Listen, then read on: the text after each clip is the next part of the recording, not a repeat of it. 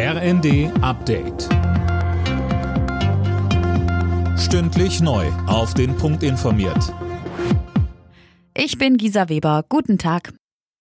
Der Flüchtlingsstrom aus der Ukraine ebbt ab. Pro Tag kommen zurzeit noch ungefähr 2000 Menschen in Deutschland an, sagte Innenministerin Faeser der Rheinischen Post. Das war vor zwei Monaten noch ganz anders. Philipp Rösler. Ja, Mitte März kamen täglich noch 15.000 Menschen aus der Ukraine zu uns, aber über die polnisch-ukrainische Grenze kehren inzwischen täglich 20.000 Geflüchtete zurück in ihr Land, darunter auch Menschen aus Deutschland, so Innenministerin Faeser. Sie sagt, daran sieht man, wie groß der Wunsch zur Rückkehr ist, denn viele Familien wurden zerrissen. Viele waren gezwungen, ihre Ehemänner, ihre Väter, ihre erwachsenen Söhne in der Ukraine zurückzulassen.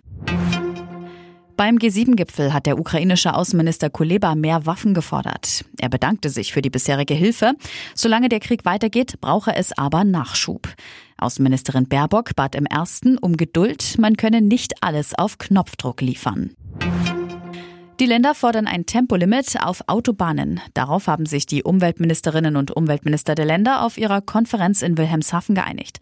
Sie begründeten ihre Forderung mit der Notwendigkeit des Energiesparens angesichts des Ukraine-Kriegs. Das Tempolimit wäre eine kostengünstige, schnell umsetzbare und sofort wirksame Maßnahme, um den Kraftstoffverbrauch und die Abhängigkeit von Importen zu verringern, hieß es. Gleichzeitig würden Treibhausgas, Schadstoff und Lärmemissionen verringert werden. Die ukrainische Band Kalush Orchestra geht heute Abend beim Eurovision Song Contest in Italien als Favorit ins Finale.